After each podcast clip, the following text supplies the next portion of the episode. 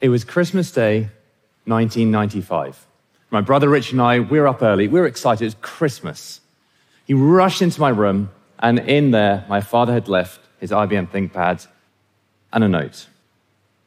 This is so you don't wake up your mother and me early. Merry Christmas. Next to it was a present. It was a video game, a football game, FIFA 96. We tore it open, put it into that laptop, and we huddled around and played the match to end all matches. We played so many more matches after that. But neither of us became professional footballers. Richard, he's a lawyer. Me, I work with data to go and help organizations get that competitive edge and win. Back in 95, that game was just a video game, nothing more. Little did we know that in the years to come, you'd be able to compete in massive online competitions. More importantly, you'd be able to go and connect with people around the world that you've never met before and have a shared experience. And that's exactly what is happening. The lines between the physical and the digital world are blurring. And we're entering into a new world where we can start to dream bigger. A far cry from the 90s, video gaming has overtaken music as the most important aspect of youth culture. I see this with my children. They're much more likely to go and watch the latest video of someone playing Minecraft or Roblox than look up what the UK latest #1 single is. And this has led to a shift in how we consume entertainment. We are no longer consumers of it. We are now being shared participants in an online experience. I, myself, love gaming. Not particularly good at it, but I love it. And I love the Formula One game. And that's because I love real-world Formula One racing. I'm going to show you a clip why. So this is Lando Norris, one of McLaren's Formula One drivers, multiple podium wins last year, driving their MCL35M, which was their MCL36, the car for this year in pre-season testing. Just have a look at this.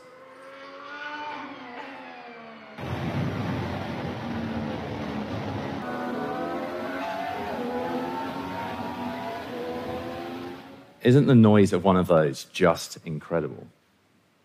But the atmosphere, the drama, the suspense of going to one of these races and watching those cars go around over 200 miles an hour, it's electric. But few of us will ever get to sit in one of those cars, let alone be one of those drivers on the grid. And that's because in Formula One, there are only 20 professional drivers. There are 10 teams with 2 drivers per team. It's perhaps the most inaccessible sport in the world. And suffice to say, there are going to be so many people with dreams, talent, and ambition to get there who will never be able to make it. I'm going to introduce you to someone called Rudy. Rudy Van Buren. He grew up in the Netherlands next to a go-karting track. At the age of 8, he got given a birthday present, a go-kart. He was fast. He was so fast that in 2003, Rudy won the Dutch National Championships. He had dreams and aspirations of becoming a professional Formula One driver. Then at 16, like so many people that are trying to make that next step in the sport, it just became too expensive. And that dream for Rudy was over. I'm going to come back to Rudy later. Times change, and so does technology. Dreams are being fulfilled in a world of online gaming, especially in this class of competition called esports. Esports, at its simplest, is digital competition, where you can get real-world and virtual prizes, fame, and glory. There will always be spectators in filling stadiums with spectators, athletes, fans, but now there are arenas filled with die-hard fans, with gaming rigs, and a new class of elite competitor. Most importantly, it's accessible. Any one of us, with a PlayStation, an Xbox, a PC, with a $100 steering wheel, can go and get involved in the thrill of competition. More importantly, you can go and connect with people and share an online experience. There are so many different types of games, battle games, strategy games, football games, soccer, or racing games. And the reason why I like racing so much, it's unique. It is the only digital sport that represents the real world so much. It is almost an exact twin of the physical world. As part of my day job, I work with organizations around the world. I work for a software company specialized in data. My favorite organization I work with at the moment is McLaren Racing. McLaren, founded in 1963 by the New Zealander Bruce McLaren. They've got an IndyCar team. They have an Extreme E team. They have my personal favorite, the Formula One team. Just look at that livery over there. I think it's incredible. But Bruce was an innovator. In 1963, Bruce would have never imagined that there would be a professional gaming team, the McLaren Shadow eSports team. That's their car. These two cars are almost indistinguishable from each other. They're mirroring each other in the physical and the digital world of sports. I spent time with Lando, one of those drivers, talking about gaming. Lando's saying that the game, not the state-of-the-art simulators that the McLaren have, the game, is so realistic that he can tell if a bump in the road is out of place. The only thing that he feels is missing is the wind. Lando is one of these digital natives, a new class of gamer, where he drives in both the physical world and the digital world, and that shared community. The difference in Formula One between coming first and second is a fraction of a second.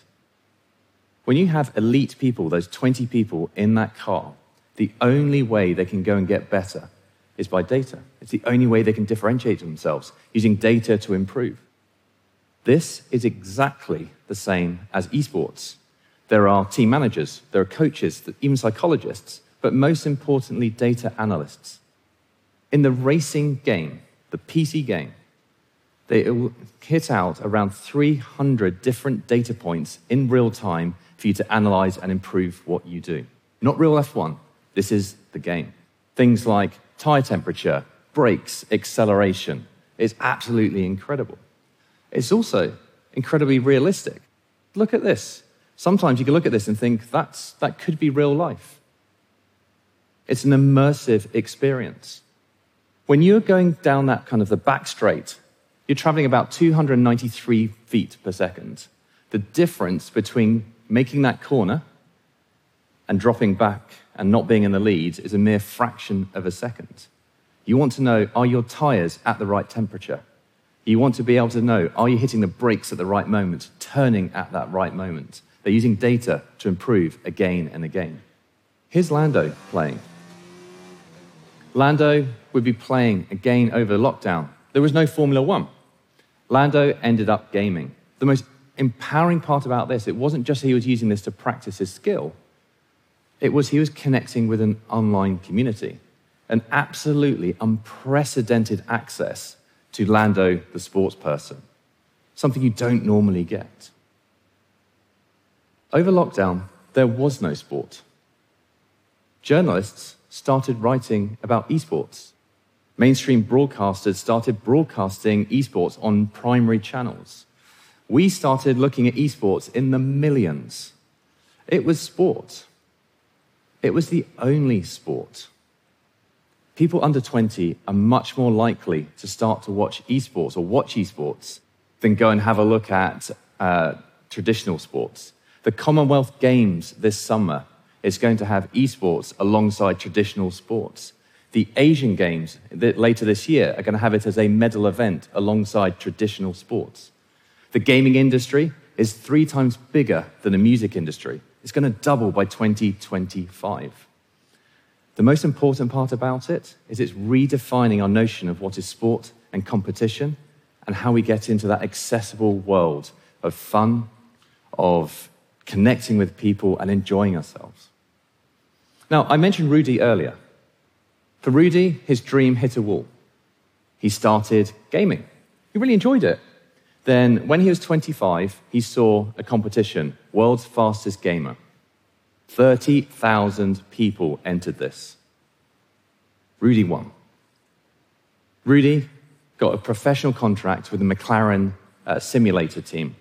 This led on to Rudy getting a contract with Uber Racing in the Porsche Carrera Cup Germany and the Super GT Cup. Rudy is winning some of the most difficult competitions in the world, just like he did in the virtual world. Play gives us new possibilities. The technology is closing the gap between our aspirations and our access to that opportunity. It's closing down barriers, geographic barriers, social barriers, economic barriers. It enabled Rudy to go and live his dream. We all have dreams, and this is allowing us to go and fulfill our dreams. A new generation of people is starting to understand what it really means to go and live in a world augmented by technology. The relevance of it, the context of it, what it actually means to go and connect with people and technology being part of everything. They are able to go and reimagine the world around them. They're more data literate than ever. They're ready to go and create that next wave of innovation. This really is the new era for play, and it's open to everyone. Thank you.